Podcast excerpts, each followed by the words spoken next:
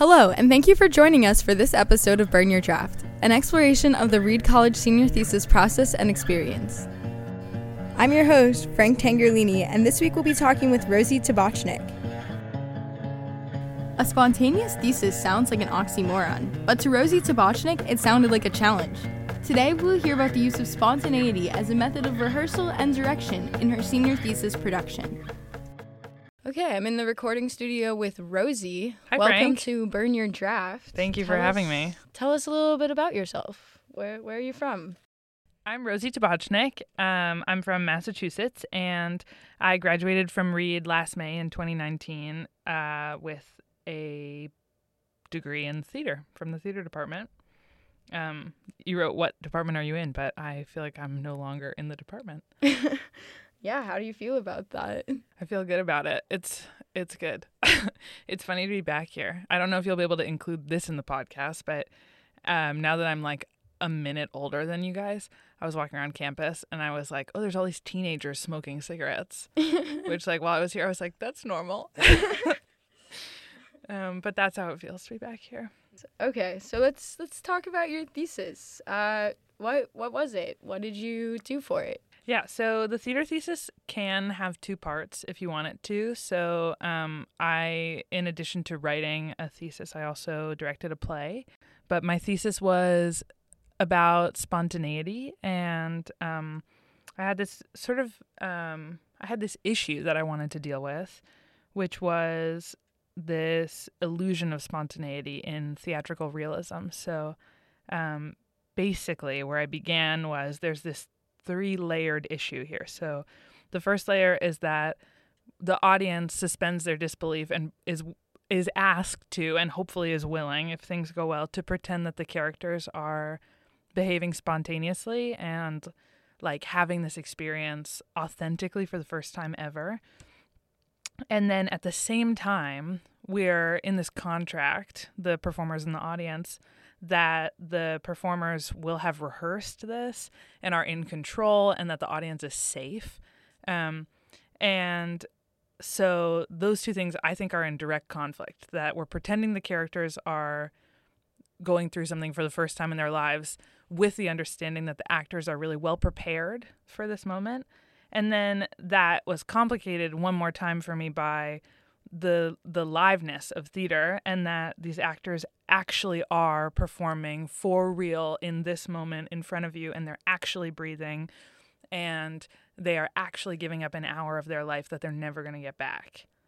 You did improv while you were here too. So does that carry over into that idea and those different puzzles that you tried to contradictions and puzzles that you tried to handle? Yeah, so where I actually started, right, that's the real truth is where I really started was thinking about how could I um, make a thesis about improv and still direct a play because I'm a director and an improviser, and that's how I wanted to spend senior year. Which I think is as good a reason to choose a thesis topic as anything is like, what do you want to spend some time on? Um, so yeah, it was this intersection of while I was at Reed, I was doing improv as an extracurricular, and then studying theater and studying um, visual art, and thinking all the time about like why do we make theater and what's important about live performance. Um, and improv is actually the opposite to scripted realism, right? It's that we're in this agreement that none of this is prepared and it's all made up and all the performers have had is the practice in being spontaneous. So um, in the in the rehearsal part of my thesis uh, in the practical part i directed a play and the question in rehearsal was can we train ourselves and each other to um, to be comfortable being spontaneous and then translate that to a prepared performance. Nice. So then before before the rehearsal part started, why did you choose the play that you chose and how does it help to incorporate some of those improv tactics? Yeah, I mean, uh, I think on some level any play would have suited this project, and there may have actually been better options than the one that I chose. The play I directed was um, a play called Late a Cowboy Song by uh, a contemporary playwright named Sarah Ruhl. and this was a play she wrote in I think 2002. Um, and the play is really about the relationship, uh, two relationships that this one woman has, and so that's really what suited my project was choosing a play that was two person scenes totally focused on the relationships and not so much on plot or having to learn i don't know having to learn like slapstick or movement or a different language or an accent or whatever that we could go into the rehearsal room and really focus on um, what is there what's actually there on stage. Um, and then also it was just a play that i liked. It was a play about um, it is still a play. The play exists will exist forever but um, it's a play that I like that is about finding your authentic self and like questioning the path that you've been on for a long time and there's music and there's cowboys and like uh, it's just got a little bit of all these wonderful things. Yeah. So was the outcome was that what you expected? Was it what you wanted from the start or was it did it change throughout working with people and collaborating uh, that's a challenging question. I think one of the themes of my thesis process was learning learning something one day too late. And I felt a lot in rehearsal like if only I had known how these pieces went together, I would have been able to execute this better over and over and over again. Um, which is pretty well related to a piece of advice my thesis advisor gave me. Actually, the spring before I began my thesis, in one of our pre thesis meetings, my advisor said to me, What you're going to find out is it takes writing the thesis to learn how to write the thesis. And at the time, I was really sort of unfazed by that advice, but that became totally dead on. The theme of my whole process was uh, if I had known, you know, what I know now, it would have gone much smoother, but you need to go through it to learn how to do it. So, part of the challenge of my thesis was that I um, did the practical section in the fall and most of the writing in the spring. And there were lots of things that I learned when I was really digging into the um, into the work of the practitioners who inspired my rehearsal structure. That would have been really helpful in rehearsal in the fall.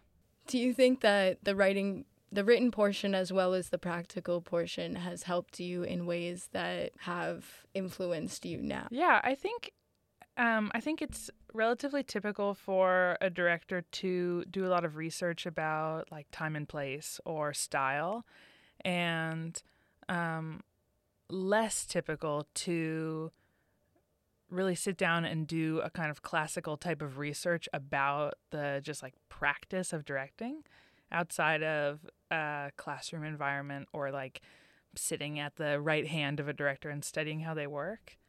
Yeah, I think it was helpful. I got I was very lucky to uh, get to take advantage of Reed's thesis research grant and um, because I was studying a living director who had not written a book. Um, I was working mostly with the work of this director, Katie Mitchell. Oh my God, she's written a book. part of my research process was actually going to London to uh, the National Theatre Archives, which Reed sent me on the thesis research grant, which is available to any thesising student. Um, and I was studying a living director who has written a book. Let me just be clear, she's written a book.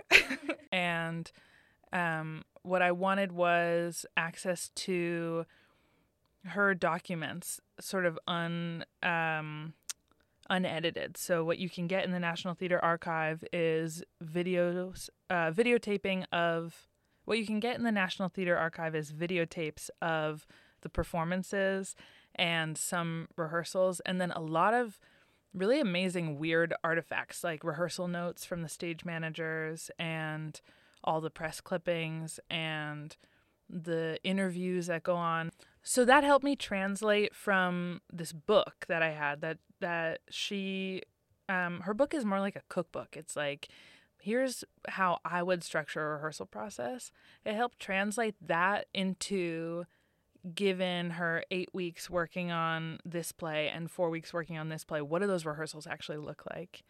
Um uh, so yeah, I thought that was really really interesting and helpful, and just to see what working at the same process I was trying to access at the highest level of theater, which is like in the UK, this um, state funded professional theater where they get you get a full six weeks to rehearse these plays, and they're amazing actors, and everybody's well compensated, you know, and so it's it's this question of like here we are doing the educational format, the very first level, and if I was going to hold on to these tools and extrapolate them for years, where could they be heading?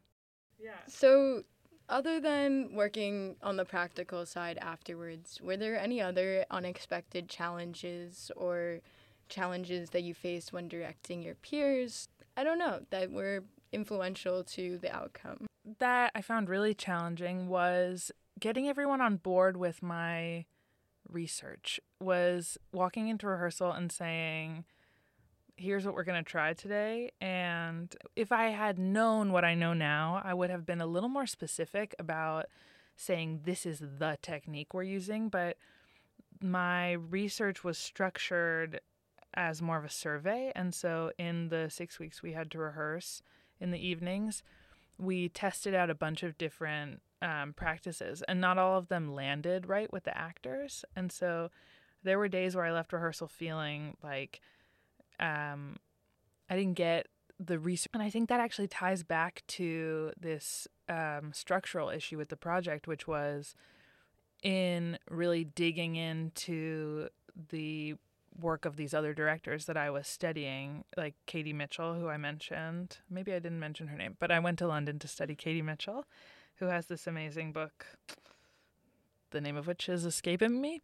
Um, so it was that once I sat down and I really looked at, okay, how does Katie Mitchell deal with um, structuring a rehearsal schedule and uh, and an arc to the project, then I wished I could go back to rehearsal and apply those techniques. But I was already, you know, what's done is done. So we had already put up a play. Um, and then I needed to marry what had already happened with the research that honestly I should have been doing all along, but I really did in a more concentrated effort in the second semester. So, what skills did you acquire, strengthen during this experience? What is so important about the Reed senior thesis to you? Those are kind of two very similar but different questions. Totally. I think when you talk about skills, of course, it was so wonderful to have another shot at practicing directing, and those skills always need practice and they deepen every time you access them. But the big takeaway for me was um, learning how to sit on my own and put a concerted effort into doing the same thing over and over and over again. And that this wasn't something you could write the night before it was due and uh, pretend it was good enough, but that it was this iterative process where I was receiving feedback or not receiving feedback and still having to go back to the same thing. One of the things that's really challenging about the thesis is that everybody around you is doing it too. And there's certainly a feeling when you're directing a play where you can say, what we're doing is really special and important. And at the end, was what if everybody comes to see it? Wouldn't that be so fun? But when you're writing your thesis, there's this feeling of every single person I know is suffering around the same amount as me, a little more or a little less. And for me personally, sometimes that was really frustrating. There's some animosity kind of felt there. Yeah, totally. Yeah, totally animosity, sometimes jealousy.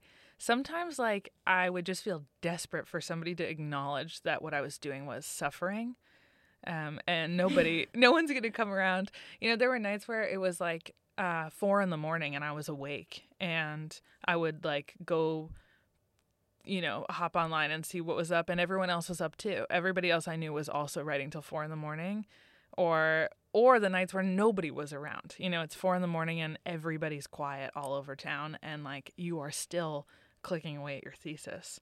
Do you have any advice for theater majors who are thinking about directing or writing or performing their own play? Yeah, my advice would be really to simplify. Um, I took a really amazing course my sophomore year with Dana Katz in the art history department, where all she wanted from all of our writing was was to pick one detail and write about it. So one sentence or one piece of a painting or whatever and write about that. And I went into my thesis process so broad. Like I would write a survey of people who use improv in directing. And what I found was that the broadness kept me from getting to the point of it until the last second when I had to. Um, so the advice I would give would be to go specific. And I do think it would be simpler to choose a play that reflects your uh, research question instead of choosing any play and then applying your research question to that kind of work. What kind of what resources did you use here at Reed for this? Sure. Um, part of being in the art departments and part of being a theater major is having really amazing people around you and amazing collaborators. So um, that was by and large the best and most amazing and most consistent resource. Um, and I think the theater department, especially, forces you into this sense of community that can feel really tense at times, but especially in these moments where the stress is like the overwhelming emotion, you know that there's people there. So, um, a major part of my thesis research was going into rehearsal with this really cool group of people. And uh, we had a really small room, but there were three actors and an assistant director and two stage managers. And then when we got into production meetings in tech, there was an additional like five or six designers. And um, that kind of collaborative process is so amazing and can be totally precarious, but also so reassuring to say, like, you're not alone in this. So I guess that is also advice I would give is finding collaborators on your thesis, even if it's a thesis that doesn't involve a clearly collaborative, um, you know, uh, element. Like thinking about you writing a soc thesis someday um, thinking about what kind of collaborators you could have if that's about researching with real people or uh, researching alongside somebody or just like having someone who you meet with every week for coffee, but to be doing whatever you can not to do this totally alone. Okay. That's, yeah, it's good advice. Uh, so then going from that advice, how do you think that this thesis experience informed your life after Reed? slash what are you doing now? yeah. Um, I needed a break after I wrote my thesis. So um, I spent a really wonderful summer in rehearsal for somebody else's project uh, where I was totally responsible for only my piece of the project and not the whole thing. And writing the thesis let me know that I could do it, but that I don't want to. uh, I what that's what I, one thing I really know about myself now is I'm I, at least for right now, needed a break from the academic side. What I'm really interested right now is making art and then discovering what is there. So I've been on my own doing some writing, music, a little bit of theater making, but without all the analysis and um, without trying to do anything. Well, I, I guess I have the question of what advice then do you give to theater majors after college, after graduation? Yeah, I think there's really nothing wrong with taking a break afterwards. And I think there is really nothing wrong with like putting away your thesis and and not looking at it again for a while. Including forgetting the name of it? Including forgetting the name of it. Um, I texted my dad when we started to see if he remembered, and I don't know. Ooh, okay, here's dad. He says, Dad's got it. Okay. This is what I did. I made I made just enough copies of my thesis. I guess I made four copies. The oh no, I made five. I made five copies of my thesis. The two for the library, one for my advisor, one for my my mom's house, one for my dad's house. And I realized in that way I could always access it, but I would never have to look at it again if I didn't want to. Okay, here's what Dad says. The title of my thesis was "Life on Stage: Cultivating Real and Representational Spontaneity in Scripted Theater." I think that's wow. pretty good. That is a good title. And then he wrote, I can't believe I dictated that to the phone and it all came out correct. Ah. okay, well, I think that that's all the questions that I have. Yeah. Your thesis sounded really cool. I went and saw the show. It was really good. I had a fun time watching it. Well, thanks for coming in and talking with me. Thanks for having me. This was really sweet. Thank you, Rosie, for your time and for telling us about your thesis and the amount and kinds of work that went into it. Thank you for listening, and I hope you join us again to talk to more seniors about their thesis and better understand why you'd want to burn your draft. Burn Your Draft is a production of Reed College and the Center for Life Beyond Reed, created jointly by students, alumni, and staff. This episode was produced and engineered by me, Reed College student Frank Tangerlini.